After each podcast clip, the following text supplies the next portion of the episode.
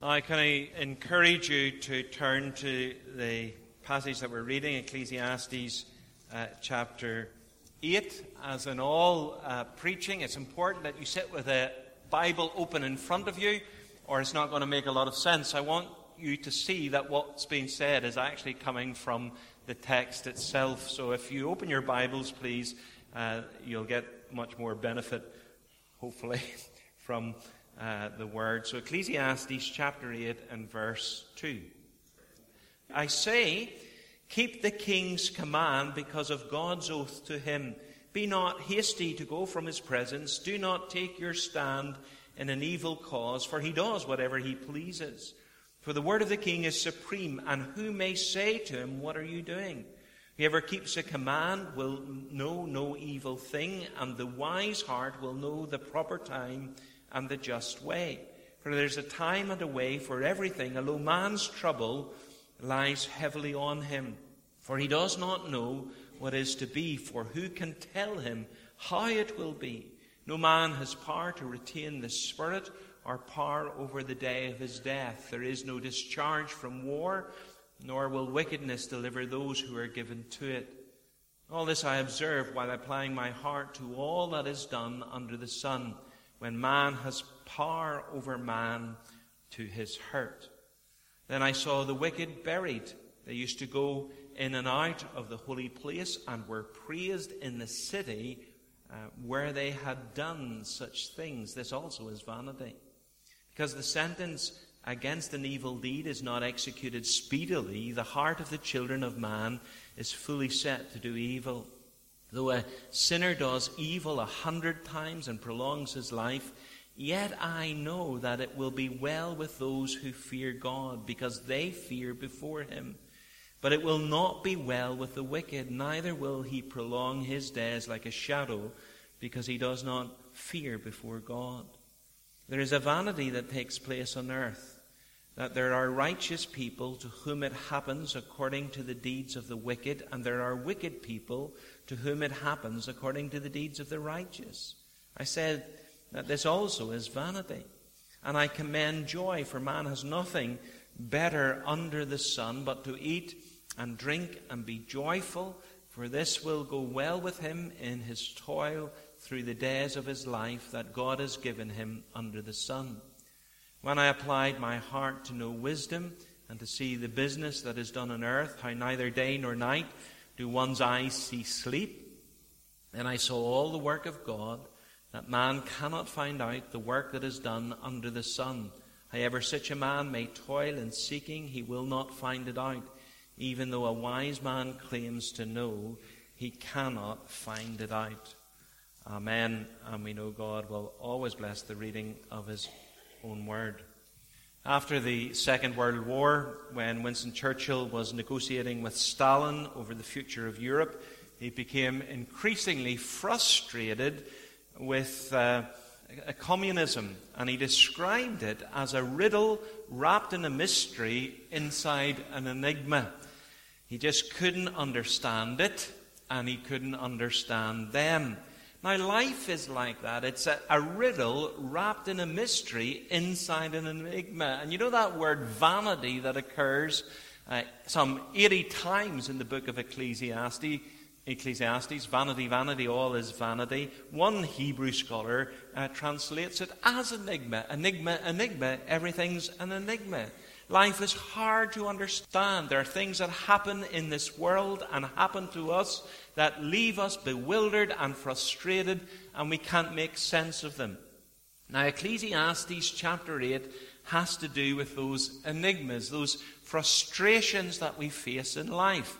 I think there are six common frustrations that he lists. There may be some more, there may be some less, there may be some overlap between them, but after a long and difficult week of study, I have come up with six.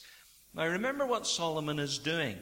He is considering life from two very different perspectives from the viewpoint of the secularist, from life lived under the sun, and then from the position of the believer, life, if you like, lived above the sun.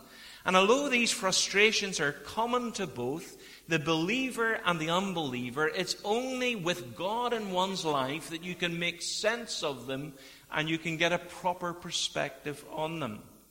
Now, the first frustration that he lists is with secular authorities, what William Tyndale translated in Romans 13 as the powers that be, the government of the day. Look at verses 2 to 6. I say, keep the king's command because of God's oath to him. Do, be not hasty to go from his presence.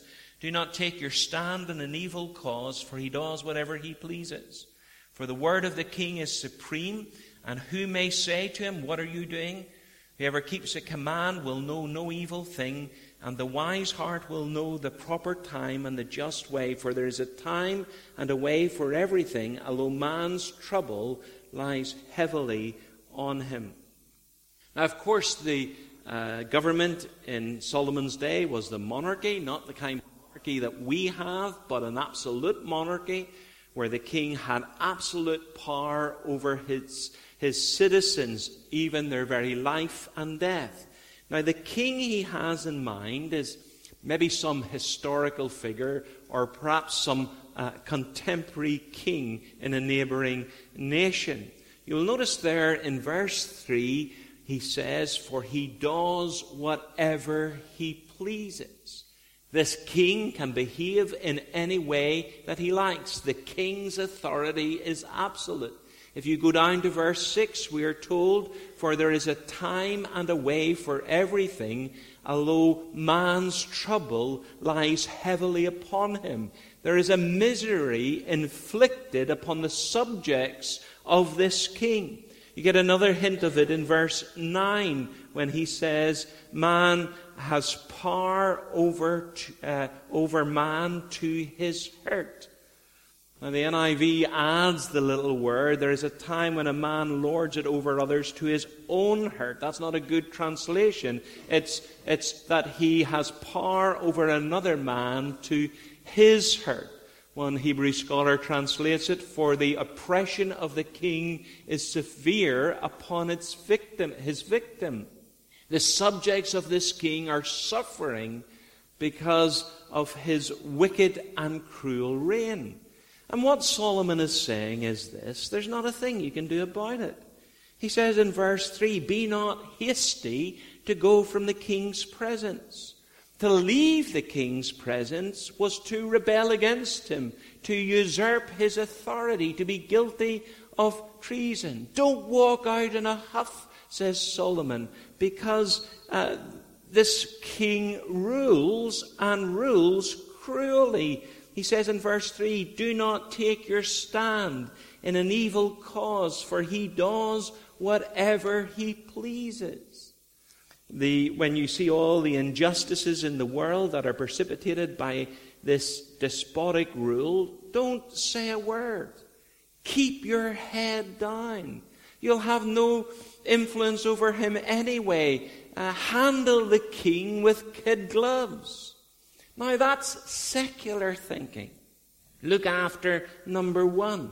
Be pragmatic. Go with the flow. Don't rock the boat. Don't speak out. Don't put your neck over the precipice. Now, Solomon isn't commending that kind of thinking to us. He's looking at life under the sun and saying, in all the frustrations you feel with uh, secular authorities, there is nothing that you can do. You're up against the system. You're a cog in the wheel. You can't change it. So just get on with it. Now, although the New Testament tells us that we are subject to the powers that be, it also tells us that we must obey God rather than man. And there is a time to speak up. There is a time to stand up. There is a time to speak out about the injustices of our secular world. Christians like Luther and Calvin and Cromwell and Wilberforce and Shaftesbury and even a deacon in Kettering Baptist Church who was, was at the forefront of the abolitionist movement and had a profound effect upon William Wilberforce, William Knibb, uh, uh, uh, campaigning for uh, the end of slavery in Jamaica. But so often we feel helpless in the uh, face of bureaucracy. Maybe the Red Army in China, or the red tape in the United Kingdom, or the Red Wall in America. We see a, a government who aggressively and actively promotes LGP, LGBT agenda. We, you switch on Stephen Nolan and you, you hear about all the problems with our local government. You hear about the problems with the, the health service. And, and you're frustrated because there doesn't seem to be a thing that you can do about it. Frustration with secular authorities. The second frustration he mentions in this chapter is a frustration with human uh, uncertainties. Look at verses uh, 7 and 8. For he does not know what is to be, for who can tell him how it will be? No man has power to retain the Spirit or power over the day of his death.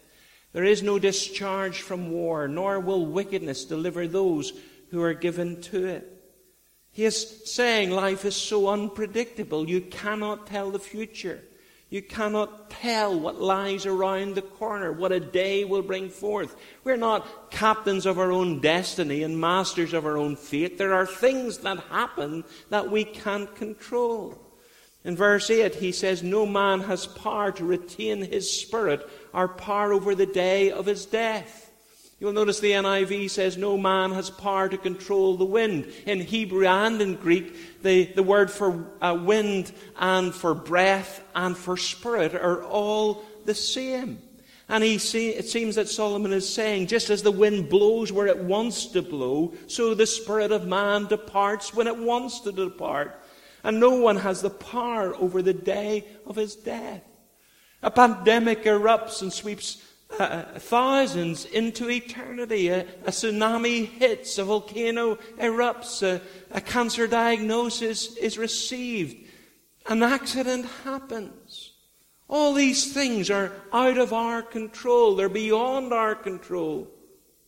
No one, he says, is discharged in a time of war. You're maybe making plans for your future, but a time of war comes. And those plans have to be altered because you are conscripted. Nor will wickedness deliver those who are given to it, he says. Wickedness is addictive. It's enslaving. It holds you, and no matter how much you try to break free, uh, it will not loosen its grip.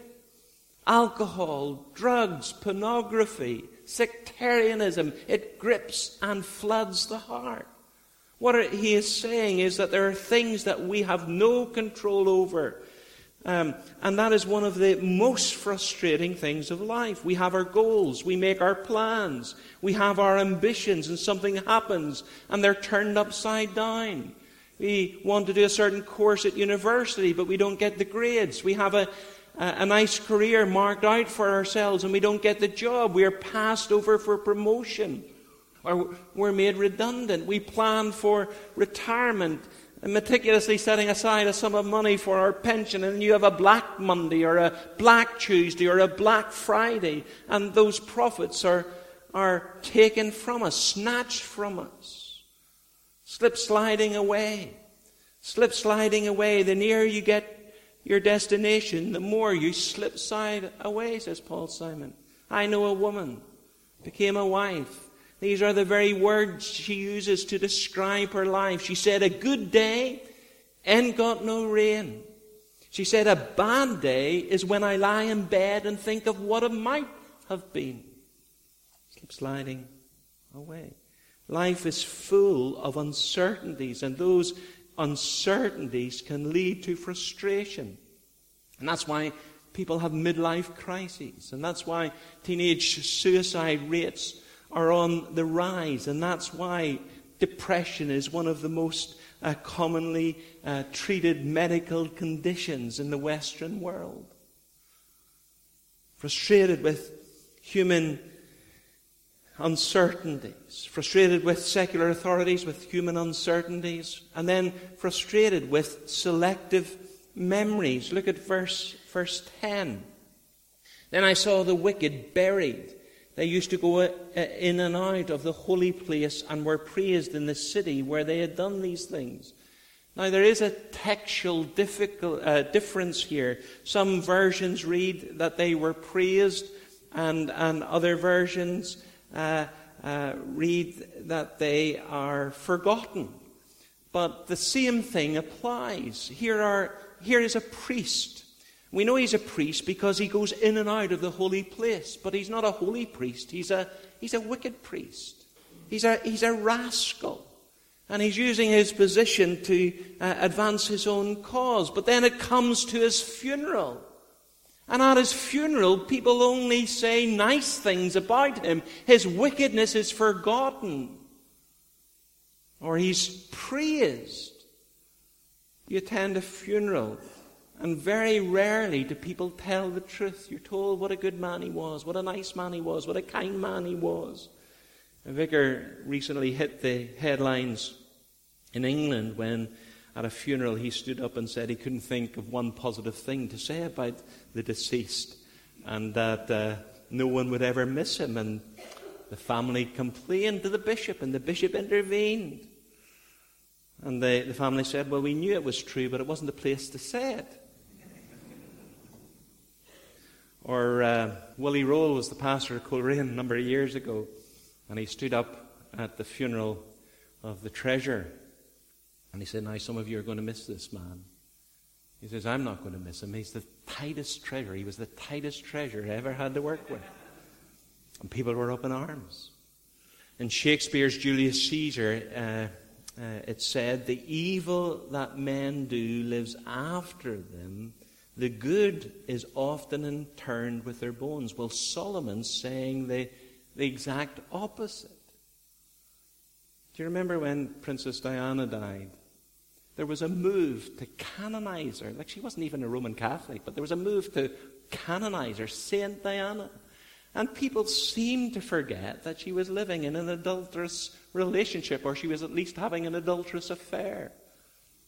You see that with terrorism. Nelson Mandela, Yasser Arafat, uh, Martin McGuinness idolized today. But people forget some of the terrible atrocities that those men were involved in.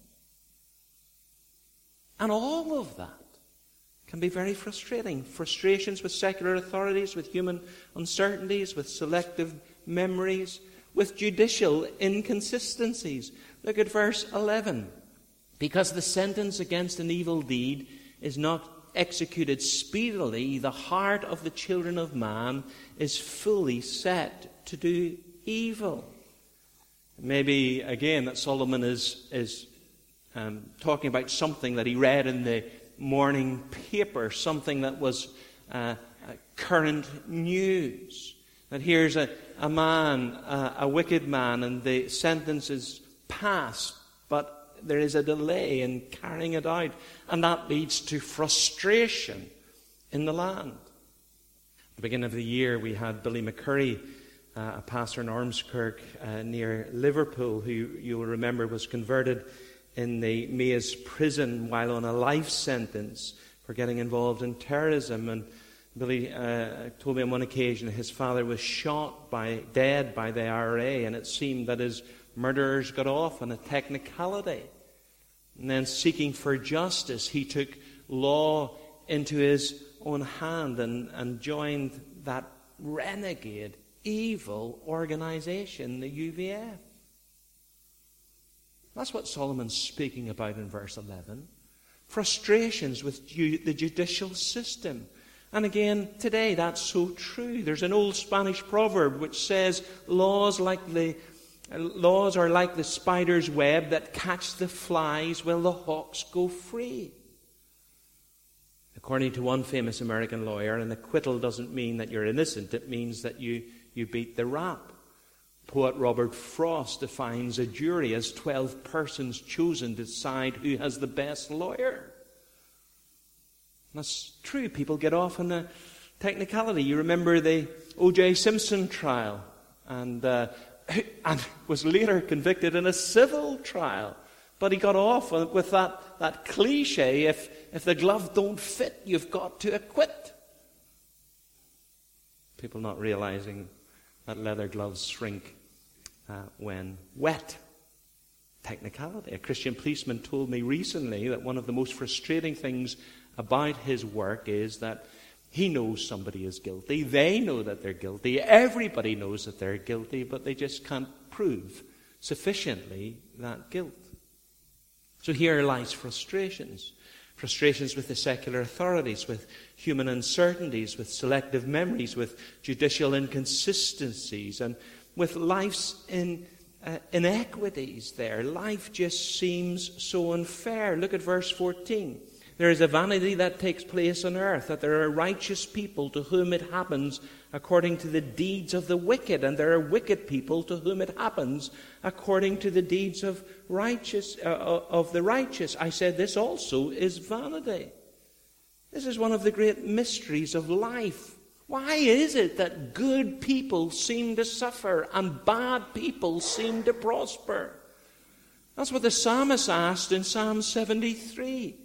He, he lists what he had observed, how, how the wicked seem to have it all rosy, and it's the righteous who seem to, to suffer. And he says, Surely I have kept my heart in vain. I have kept my, I've washed my hands in innocence. What's the point of following God, following Christ, living for Christ, and uh, living for God. When it's the wicked who prosper and, uh, and it's the, the righteous that seem to suffer all the, the bad times. Wicked people prosper. They're happier and they're healthier. And we have to say that the psalmist has a point. At times it seems that the parcels of retribution and reward have been delivered to the wrong address. The labels have been switched. The retribution has been sent to the righteous and the reward to the wicked. Who is it succeeds in business? The Arthur Daleys of this world, with their dodgy deals and their backhanders.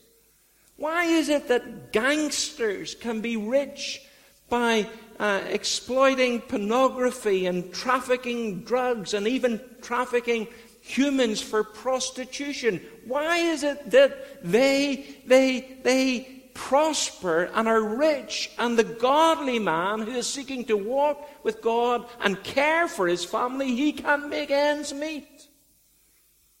Why was it uh, that a, a man in the Ballymoney church, when he was a seven year old boy, was, was his father was conducting an open air in Macfin and he was riding his bicycle back to Coleraine and he was killed by a drunk driver who knocked him off his bicycle, leaving a, a, a widow with five children and another baby on the way. That just seems so unfair. The misfortunes of good people are not only for a problem for the people who suffer those misfortunes, for, but for, a, for others who observe them. But life is not fair.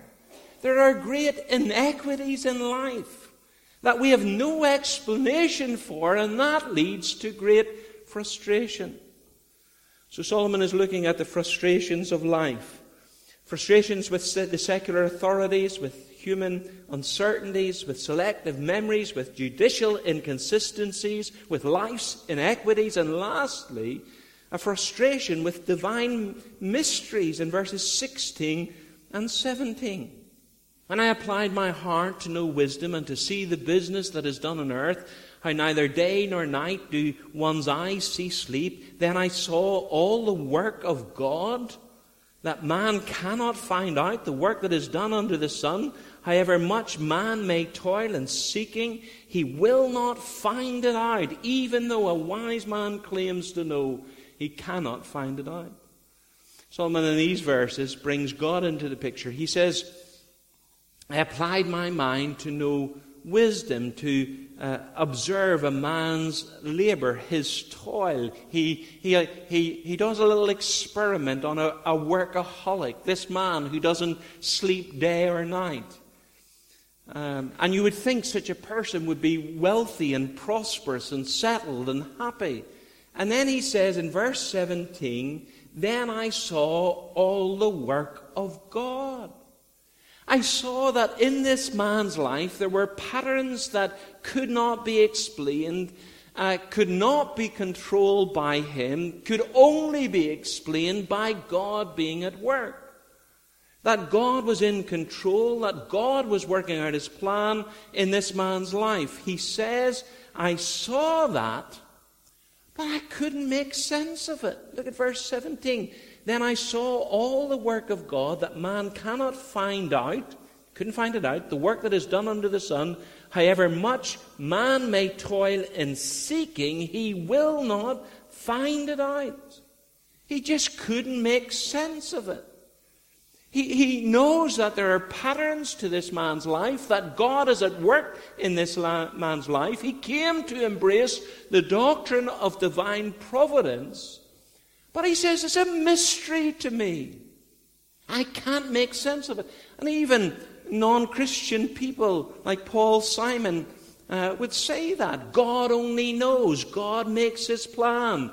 The information is unavailable to the mortal man. We work our jobs, we collect our pay, believe we are gliding down the highway when in fact we are slip sliding away. Yes, God is in control. There are patterns in our lives that can only be explained by Him. But what He's doing, we can't work out, we can't comprehend, we just don't know. And that's terribly frustrating to us. Do you ever find yourself in a situation where you're asking the question, why me? Why has this happened to me? Why me? What have I ever done to deserve this from you? And we're looking for an answer. We're looking for an explanation. And there is no answer. And there is no explanation. It's a, a mystery. These, says Solomon, are the frustrations of life with secular authorities, with human uncertainties, with selective memories, with judicial inconsistencies, with life's inequities, with divine mysteries. And the, the question then comes to us how do we respond to all of that? These frustrations, all of us can testify to them, but how do we explain it? How do we make sense of life's frustrations? Well, Solomon gives us two responses one of the secularist and the other of the believer. The secularist, that's the person who has a worldly view of life and is living his life under this, the sun with no reference to God, uh, simply living for the here and now. And in verse 15, you have his response. And I commend joy, for man has nothing better under the sun but to eat and drink and be joyful for this will go with him in his toil through the days of his life that God has given him under the sun. Do you see what he's saying? Yeah, all these frustrations are there in life, but just live life. Just, just live for the moment. Just get on with it. Just have a party. Eat, drink, and be merry. That's the thinking of the average person in the street. Just live for yourself. Enjoy uh, life. Um, get the most that you can out of life. Enjoy your work. Enjoy your free time. Live for the moment. Do you know what Jesus called such a person who lived like that? He called him a fool. Remember the man who pulled down his barns and built bigger ones? And then he said, I'll take life easy. I'll eat drink, and be merry. The very same words that are used here in Ecclesiastes chapter 8 and verse 15 eat, drink, and be glad. But God said to him, You fool, this night your soul will be required of you. He only lived for the moment, for the here and now. And a person like that who lives under the sun only for this life is a fool. Not my definition but Jesus' definition. And that's what most people do. They look at uh, and consider all the frustrations of life and they say, well, as long as I'm comfortable, as, as long as I'm all right, Jack, I'll just get, I get on with it. But it doesn't really answer the problem. It's the philosophy of the ostrich. Bury your head in the sand and hope that the frustrations go away. And that's how most people live their lives. They bury themselves in work, in study, in possessions, in drugs, drink, or sex, and they hope that it all goes away. But Solomon gives us another response there in verses 12 to 13. Look at verse 12. Though a sinner does evil a hundred times and prolongs his life, yet I know that it will be well with those who fear God because they fear before him. But it will not be well with the wicked, neither will he prolong his days like a shadow because he does not fear before God. Solomon says you've got to take the long term view. You've got to think about the consequences for the life to come. He says, yes, all these frustrations and inconsistencies do exist. Life is an enigma. But I am convinced, he says, that when death comes, it will be better for the righteous. It will be better for the believer. It will be better for the Christian. Because the day will come when the wicked will die also. That's what, it, what he means when it says God will not lengthen their days like a shadow. Shadows get longer as the day proceeds, but the wicked, they die too. They, they, they're cut off too. And he says you've got to judge wickedness by its long term effects. Death for the wicked is not the end. It's not annihilation, it's alienation. It's alienation from God. It's not being snuffed out, it's being separated from God for all eternity.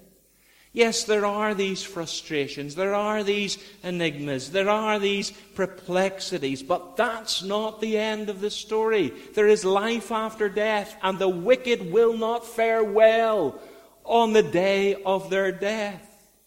That's what Solomon is saying. That's what the psalmist is saying in Psalm 7. Just turn back for a moment to Psalm uh, 73, this, this wonderful psalm.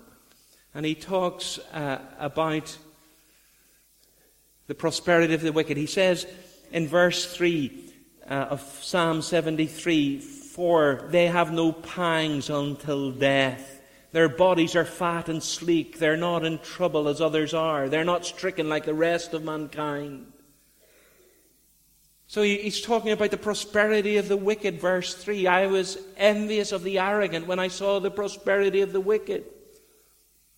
But then down to verse 16. But when I thought how to understand this, it seemed to me a wearisome task until I went into the sanctuary of God. Then I discerned their end. Then I discerned their end. So he's struggling with this. Why is it that wicked people receive the, the, the, blessing and righteous people receive the retribution. He says, All this was overwhelming. My feet almost slipped until I entered the sanctuary and I saw their end. When he began to worship, he got um, a, a, proper view on their life and his life. He started to look at life from uh, through the lens of eternity, and he saw the eternal consequences of the wicked's activity. Now, this is what Solomon is saying here. Yet I know it will be better with those who fear God. I know it will be better with those who fear God, not fear in a cowering, a fretful kind of way. Michael Eaton describes the fear of God as, as a, um, awe and holy caution that arises from the recognition of the greatness of God that God is great, that God is supreme, that I am nothing before Him, that I'm a sinner before Him, and that He is the one who can grant eternal life. Do you remember the dying thief? When uh, the other thief was heaping blasphemies upon the Lord Jesus in the middle cross, he turned to his friend and he says, He didn't say, do, do you believe in God? Don't you believe in God? He says, Don't you fear God? Don't you fear God? Here you are, standing on the brink of eternity, and your future destiny is in the hands of a holy God. Don't you fear God? But that fear led him to faith because he turned to Jesus and he said, Remember me when you come into your kingdom. And yes, you can bury your head in the sand. You can turn a blind eye to all the frustrations of life. You can be pragmatic. You can engage in wickedness. But Solomon says, I know it will be well with those who fear God. Those who have faith in God, those who have placed their faith in Jesus Christ as their Redeemer, it will be well with them. I'm going to make a prophecy this morning. I, I don't believe in extra biblical revelation, but I'm making a prophecy this morning. I'm going to say within a hundred years, apart from Isaac maybe, or the little babies that are still in the womb, within a hundred years, everybody here will be dead. You're going to die. And you can live for this life and you can invest in this life, but un- unless you fear God, it will not go well with you. You think you're happy. You think you're contented. You can let the world go to hell in a basket and just get on with your little comfy life. But it will not go well with you if you do not fear God and you haven't put your faith in Jesus Christ. Let the world deride or pity. I will glory in your name. Fading are the worldling's, worldling's pleasures, all his boasted pomp and shame, solid joys and lasting pleasure. None, none but Zion's children know. I know it will be well with those who fear God. Amen.